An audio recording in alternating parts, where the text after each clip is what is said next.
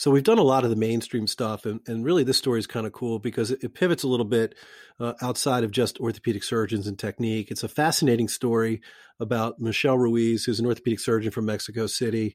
Uh, he's an incredibly established orthopedic surgeon, world renowned, has done all the right things in his career moves. And then in 2009, his son Santiago was born, and his wife, who's also a pediatric oncologist, recognized that his development's off and he's diagnosed with autism. And it's a really remarkable story about how, how Michell and his wife really looked for a solution for really a unique problem. And it really changed his entire philosophy in life about how he practices medicine and how he relates with other people.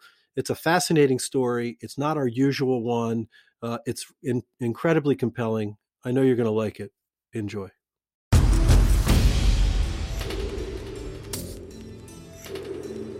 We continue to thank our sponsor, OrthoLazer Orthopedic Laser Centers. They continue to offer MLS M8 technology for chronic and acute orthopedic pain as an alternative source to opioids and possibly even avoiding surgery. The franchises continue to spread across the country. It's an amazing opportunity for orthopedic surgeons and doctors and even medical device reps to become part of the growing technology. OrthoLazer Milwaukee and OrthoLazer Rochester just opened. We have another five in the queue. Come and join the OrthoLazer franchise family. Hashtag follow the fro.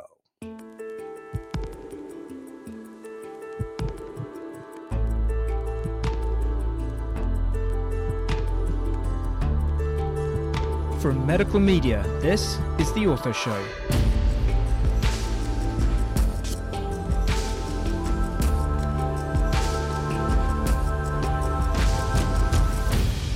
Hello, world. Dr. Scott Sigman, your favorite opioid sparing orthopedic surgeon, here for another great episode of the Ortho Show podcast, where we bring you the best of the best. And today we're bringing you the best of the best in the world. I'm taking out my passport and we're going to Mexico City and we're going to meet with Dr. Michell Ruiz. He's an orthopedic surgeon that's a sports medicine specialist in Mexico City. He's the associate professor at the National Autonomous University of Mexico uh, he's the director, upcoming director of the Shoulder and Elbow Fellowship, as well as takes part in the Sports Medicine Fellowship. He's the current president of the Mexico Shoulder and Elbow Society. Michell, it is an absolute pleasure to have you on. Thank you so much. No, thank you, Scott. Thank you. This is a really honor. Well, we're going worldwide here. You know, we always talk about the best of the best, and so we decided that we uh, it was time to leave the country and head down to Mexico City, which is one of my favorite cities. I've had a couple opportunities to go down, and uh, I want to ask you: Do you do you know? Do you remember the name Gema Pineda at all from Mitek? Yes, of course. Okay, so Gema's sort of the godmother of you know medical device reps in all of Latin America. That's right. Yeah, and uh, she had the Latin American Forum down there. I think it was in 2011 or 2012, and I came down and and lectured and really had an amazing time and was so impressed with Mexico City. It's such a European feel, amazing walking, amazing food, culture, architecture. It's really a cool place. Yeah, definitely. And a, a lot of things going on here. Um, unfortunately, about the pandemic, everything like sort of stopped. And I mean, we're not the only place that happened in, in the world, but we're we're known because we're probably the the, the city in the world with the most uh, not, uh, museums in the whole world. Um, we are one of the most populated cities in the world, but f- thankfully, and I don't know why, because Mexicans are uh, very well known for not being very well organized. We are not one of the top 10 cities with the most traffic in the world. So you can still drive, you can still use your car, uh, or you can use any any public service, and, and, and you can go around the city quite well. That's fantastic. I remember the flight in was crazy because remember Mexico City's a high elevation. I'm not sure the elevation, but it's yes, up, it's about seven thousand feet. yeah, that, that's up there pretty good. And if I remember, the plane would sort of have to go left and then right. You had to sort of go through the mountains to be able to get in. I thought that was a pretty fascinating landing. As I was, uh, I guess I, I, I, had a martini. I wasn't sure if it was really the plane that was doing it. Was no, it, it, for sure it was a plane because, especially if you came, if you come here like by the end of the spring and summer, uh, the summer here in Mexico City is not that warm because it's the rain season for Mexico City. So a lot of clouds and having a lot of clouds at 7,000 feet, it, it, it, gets sometimes a really, t- real tough. Yeah, no, that's fantastic. Good. I'm glad to know that uh, that was reality.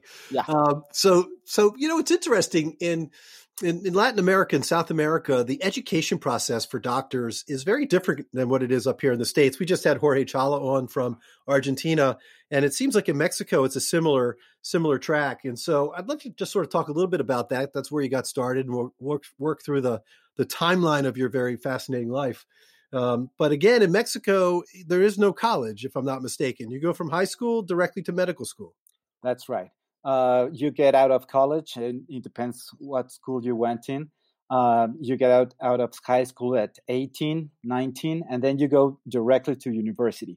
So in our case here in Mexico, it depends a little bit on the university, but the, the medicine program will be a six year program, and some universities have a seven year program.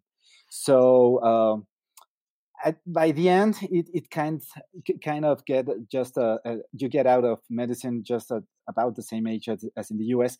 But you you don't have this college experience that I think in most cases it, it, it helps because when you're 18 or 19, you're not very sure what to do with your life. You think that maybe you want to be a doctor, but you're not quite sure. And once you get in, there's no way out.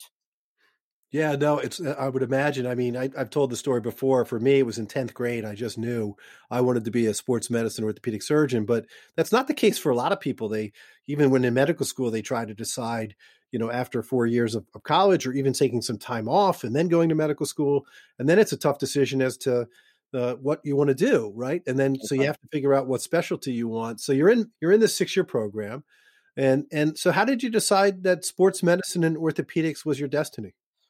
Well, I, I think it, it, was something that since very young age, because I, I, was a very avid soccer player, I intended to be once a professional soccer player. Uh, but there is a time in your life, especially when you have to decide if you want to be a pro player or a, a med student, that you have to decide. And I decided to become a med student, and probably for the worst reason. And the reason was that one of my best friends was a professional tennis player at that time, and he made the Mexico uh, Davis Cup team. And he was about to play first division tennis, and he tore his meniscus. Mm. So he, he he lost one year of his professional life, and he told me, you know, uh, you have to think very well about what you want to do with your life because if you get a, if you have an injury you're not going to have a pro life and you're not going to have med student life. So you better decide. So I decided to go the safe way, quote unquote, and go for, for medicine. Well, good for you. Now, I also, we do a little research here on the show. And I think in your last year of medical school, if I'm not mistaken, because you're there for as long as you are, uh, it's a special year. It's it's a year where they sort of take you out of the, the classroom and the hospitals, yeah, and it's like a social service program. That's so tell right. us about that because that must have been a very unique year. Yeah, it's, it's well in Mexico about almost eighty years ago. Um, the the last year of, of, of med school, you you have what what is called the social service. So you go to a very very far community from where you live in my case, I went to to Michoacan, that is on the on the west part of the country, just on the top of the mountains, in the middle of nowhere. And I, I decided that that was my best place for doing my social service for one year. So you, I, I got in touch with with uh, deep Mexico, with the real Mexico, not the the, the fancy Mexico City, uh, what you can see or what you can read, like very very near to to the US. But no, this is this is real life. This is um, what represents most of Mexico City, and that is a, a, a strike of reality. And I decided that I have to give more than I was giving at my time. So, so you do your social service year and you give back, and uh, you know it doesn't sound it's not your calling per se, but you're happy that you do it, and it's time to get back into the real world. Uh, and it's time to to start doing fellowships. It's another common theme that we have here, where you know it's a it's a long, arduous journey to find yourself and what you want to do within the orthopedic specialty and world. And so you do your first fellowship back in Mexico City. It's a joint reconstruction sports fellowship, and then you run into a friend of mine. Uh, your second year out, you decide to do a fellowship with Alan Barber, right. who is a is a very dear friend of ours. I've known Alan for over a decade or two, and he's just an amazing researcher. He's an amazing arthroscopist. He has retired. I'm sure if you, I'm sure you stay in touch with Alan. But yeah, uh, when it came to materials within orthopedics, that dude knows it all what's this what's this anchor made out of? What's this material? How does it break down? And then he'll go in and do a sweet uh, acl reconstruction in 50 minutes so he's an amazing technician. Yeah. and he you know he's a he's he's really you know he he was in academics but he really was a professor. And so tell us about that year. It must have been a great year. It, it, it was a great year uh, because well first of all it was not that easy to get there because uh, i arrived in uh, summer at texas and it's it, it was hot. You can a lot of people think that Mexico City is hot, but because we are so high, the the truth is that we have a very mild weather. So uh, I, arrived at, at, Texas and I was like, wow, this is going to be a long, long, long, long time.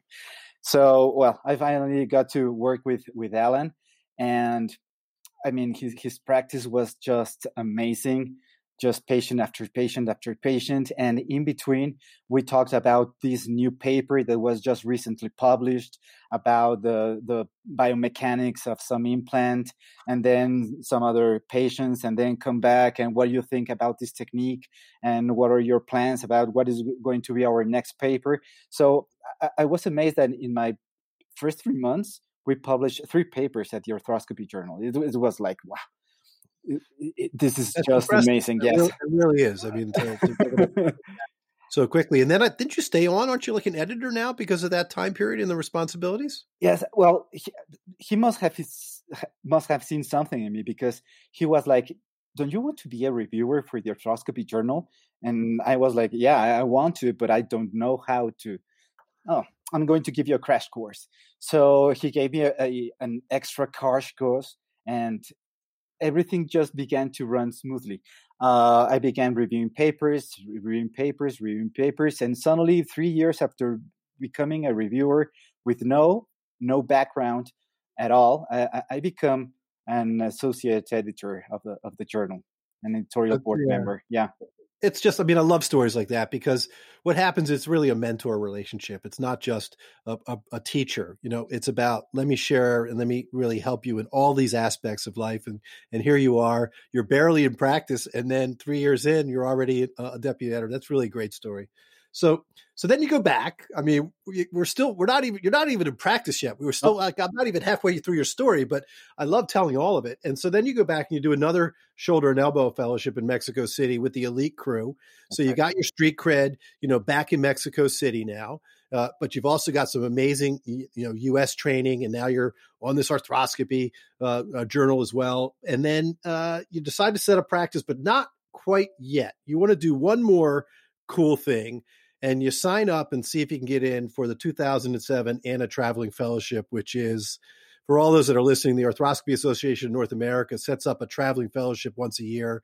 They bring doctors in from all over the world, and then they go from like site to site in the US to visit and watch and work with some of the great shoulder or and knee sports medicine specialists in, in our country. So it's a pretty amazing, you know, thing to be asked, number one. But what an amazing year, I'm sure. And we have so many people in common from that experience. So so you know, Misty Suri is a is a friend of ours. Uh, so I, I, know that he was part of the class. Who else was in the class? Who did you travel with? With uh, Tim McAdams. Uh, he's in in Stanford, and I was not very sure to apply for 2007 class because I applied for the 2006 and I was rejected. So um, when when the time when the time came to apply for the 2007 um, application, I was not very sure because uh, I, I, I, am not very I, I, do not take rejection very well. So Alan just called me and and, and he told me, uh, "Are you going to apply for 2007 AANA Traveling Fellowship?" And then, and I said, um, "No, because I I, I can I, I can't have two no's uh, year to year. And he told me, no, I'm going to rephrase it. You are going to apply for the 2007 traveling fellowship. Okay, I can read in between lines. so I applied. I was selected, and it was just a fantastic experience. I think it was one of the best professional experiences in my life.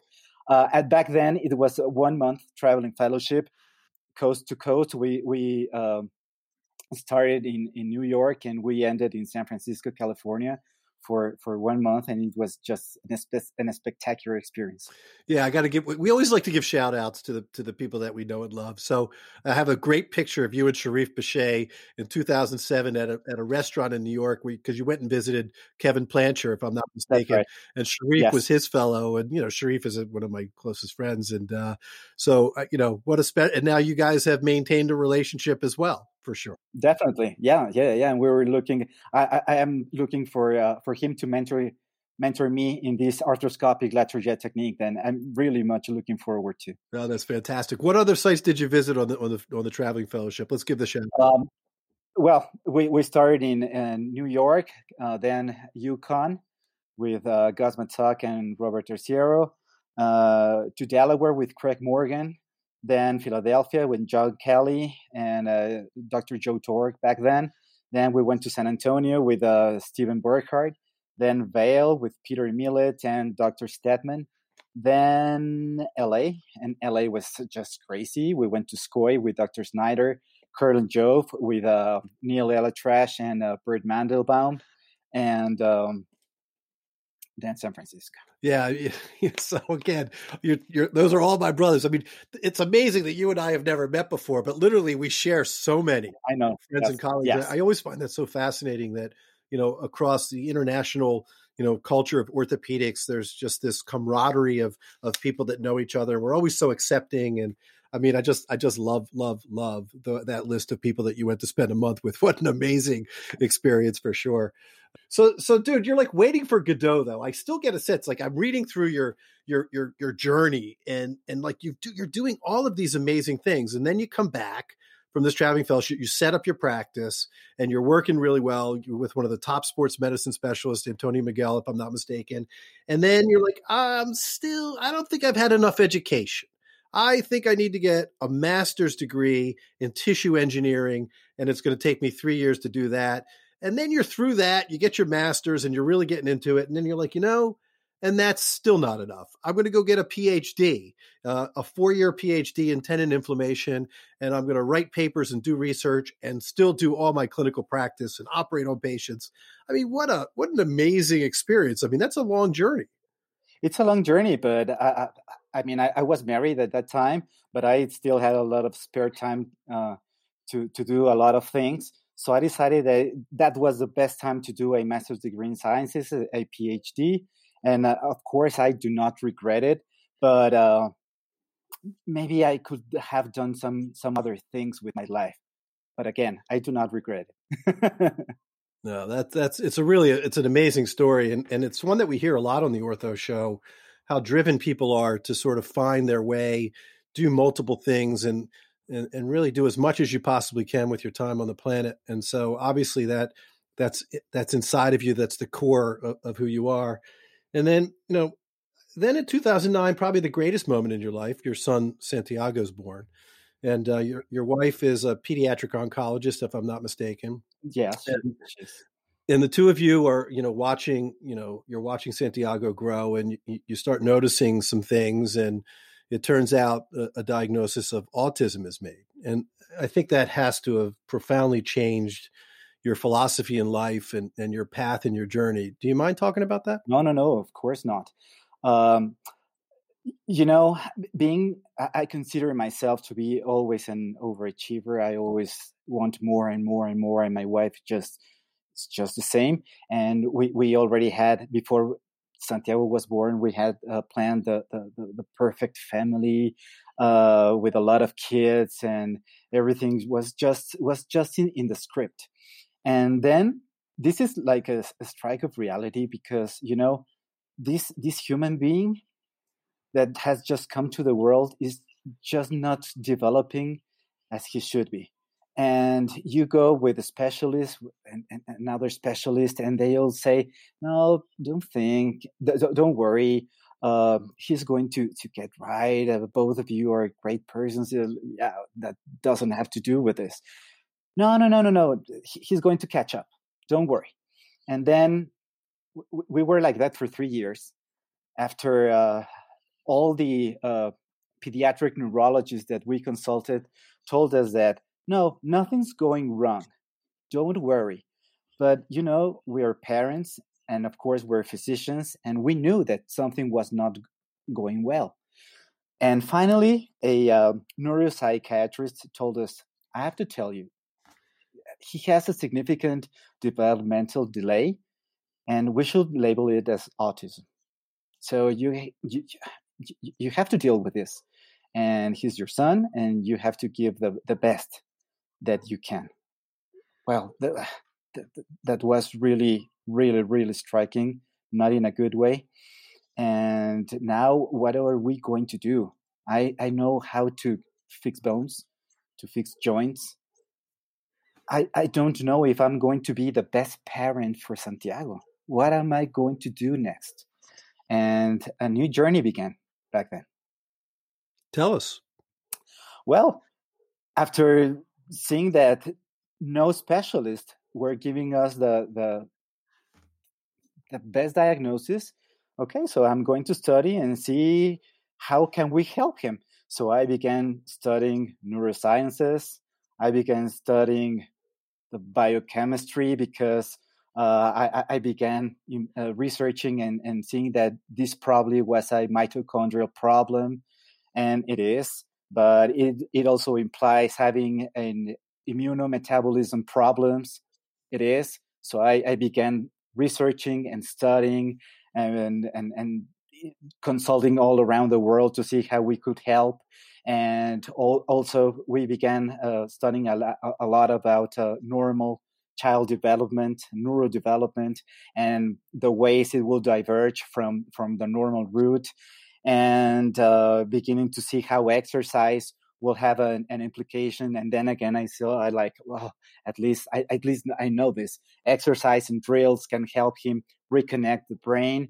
And seven years later, here, here we are applying immunometabolic therapies and exercise therapy and helping him with his um, eliminating his primitive reflexes and he's still nonverbal but uh, applying a system in which he can uh, communicate writing. Uh, he has discovered that he's a writer. Um, uh, uh, he's about to publish his first book. So april 2nd is the autism awareness day worldwide. So we're planning, and and and this is news. Um, we're going to to uh, to present his first book because he's he's a very accomplished writer right now. He's 11 years old, nonverbal. He he wrote all his short stories one letter at a time, and um, he's going to regular school. Not right now because of the pandemic, but once the pandemic is over, he's going to go back to regular school. And he has a girlfriend, that he's he's very much worried because he's not seeing her and talking to her and uh, having all the prob now we have all the problems of a, of a parent with an 11 neurotypical year old that that caused a lot of a, a lot of tears a lot of despair a lot of uh, giving a lot of uh, jumps into the abyss just to see what happened and you have to to lose yourself to find you over and over i mean it's it's a pretty remarkable story. I mean here you are you're incredibly focused on your orthopedic career you know from a technical standpoint but also from a research standpoint and then and then this happens and you know you pivot to to using your big brain with your wife to to create a solution or try and find a solution and it has to just change your entire philosophy on on how you approach things and how you approach life and and I'm sure the knowledge that you've gained in this process for Santiago you must be using to help other parents of children with autism as well. Of course, because you know, having a, a kid with a disability, it, it, it doesn't matter what what type of disability, it tends to break families, and it tends to break families because you are in grief, and it depends on how you manage grief. Uh, you can you can solve it or you can live forever inside it so um, my wife decided that uh, she had to become an existentialist coach, just first for for her and then for us. And once we can see that there is so much more in life than being successful, and it is more important to become meaningful, at least from our point of view, uh, that being a physician is not enough. You have to help people, not just patients, because that means doing medicine. You're not only there to cure an ailment of the body, but also the soul. So here we are, and, and the pandemic was a great opportunity um, to help some some parents that were in total despair because they didn't know what to do before the pandemic with, with their kids. So they decided to escape, uh, doing a lot of work and becoming workaholic. And once you you have to work at home, what are how how do you combine being a workaholic at home and being also a parent with a kid with a problem? So that that tends to to break families. So suddenly, for for a, probably a random reason, uh, some some friends of ours become uh, keeping in touch with us like how do you manage to do these things so well and our first response was, was like why do you think we're managing with this so well? Well because you're still married. Well yeah that's a good reason. But you seem to be happy. Well yes but happy is just a dynamic process. And you, ha- you sometimes you're very sad and you have to see what's happening around your life and you have to see the meaning around that and you have to see a solution. And uh, suddenly that that become like our second day job becoming an existential coach for some parents or a lot of parents who had uh, kids with disabilities that they didn't know what to do with their with their personal lives and their family lives. So uh, you know obviously this this whole process of thought and and how you you look at at life and, and problems has transcended you know not just necessarily in your personal life and your family life but also into your professional life. And i think that you've sort of changed your philosophy as you were going through your masters and your phd and all these fellowships as you were trying to decide how best to serve as a healer and you know I, I want to bring up another. We're going to sort of pivot here a little bit to to something else, which is in more your professional life, which is about the the Mexican equivalent of the AANA meeting that, that you host, which is a Sports Medicine Society meeting. And I really like that, you know, as a general rule, we think of these meetings, it's didactic, it's people talking about their research, it's talking about the things that they're doing in a way in which you can converse and share ideas. But I really like it seems like this philosophical change for you has has opened up your eyes to other ways in which even as a professional physician. And so you brought in, for example, Bert Mandelbaum and John Kelly and, and tell us tell us why you brought them in and and really what they talked about in this this setting of the meeting. Of course. Well, the the, the first meeting in which I am I was the program chair. Um, I decided to bring John Kelly because first he's a great guy. I, I met him in, in while my traveling fellowship, and he's a comedian. But uh, he's a great person, and he's a, such a skilled surgeon. He's such a great guy. But then I the first the, the first time I I heard the the word um, mindfulness was with him, and it was like, what the what the hell is that? And he began he began explaining what mindfulness was, and I, I, I was just like, a lot of people in Mexico has have to hear this because we live under a lot of stress and we do not know how to manage it and we think we, we know and we party and or we just become more workaholics or we tend to have some adventures so to speak and that doesn't bring like the inner peace you you need to become the uh, uh, a person a happy person so i decided to bring john kelly just to talk about all these fantastic things that he does with the knees and the shoulders but um, we we um, dedicated a complete session for him to talk about mindfulness. And as we expected, like half the audience was like, what the hell? And the other half was like, thank you. I really need this because I think my life sometimes is just coming apart. And then for the second year, I, I brought uh, Bert Mandelbaum. Um, it's always great uh, hearing him talking about his uh, soccer soccer uh, research and everything he does with the cartilage and knees. Uh, he, he's one of the top surgeons in the world. But then he wrote this book, that The Win Within, that helps you bring the best of you. And he, he's he's someone so close to us.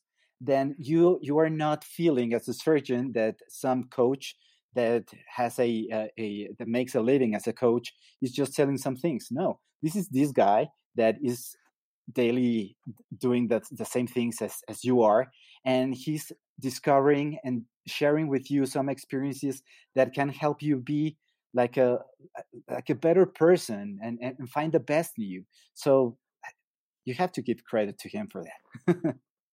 No bert's been uh, bert's a dear friend has been a guest on the show as well and you know he's absolutely one of our iconic sports medicine uh, leaders and mentors here in the states as well. Speaking about books i know that there's a favorite book of yours and, and you like to quote it and i, I really love listening to it so I, I want you to share that with the audience as well.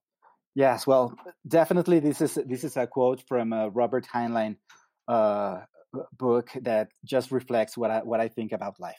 So it's it, it says a human being should be able to change a diaper plan an invasion butcher a hog, con a ship, design a building, write a sonnet, balance accounts, build a wall, set a bone, um, comfort the dying, take orders, give orders, cooperate, act alone, solve equations, analyze a new problem, pitch manure, program a computer, cook a tasty meal, fight efficiently, and die gallantly. Specialization is for instance.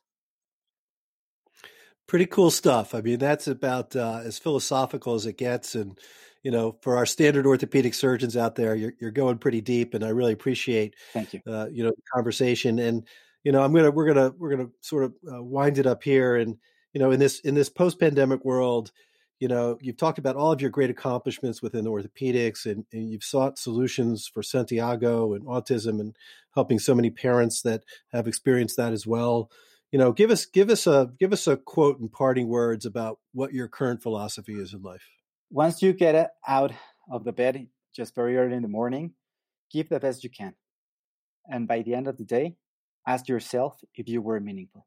Fantastic. I mean this is what we do here. Today we've we've traveled across the border to mexico city with an amazing sports medicine orthopedic surgeon with great passion who absolutely thinks in a very unique spiritual, philosophical. I would describe you as a multidisciplinarian uh, healer of both mind and body. So it's really been a pleasure having you on. thank you very much. I, I, I was so very much looking forward to this opportunity. Thank you. Dr. Scott Sigman, hashtag follow the fro, host of the Ortho Show. Till next time.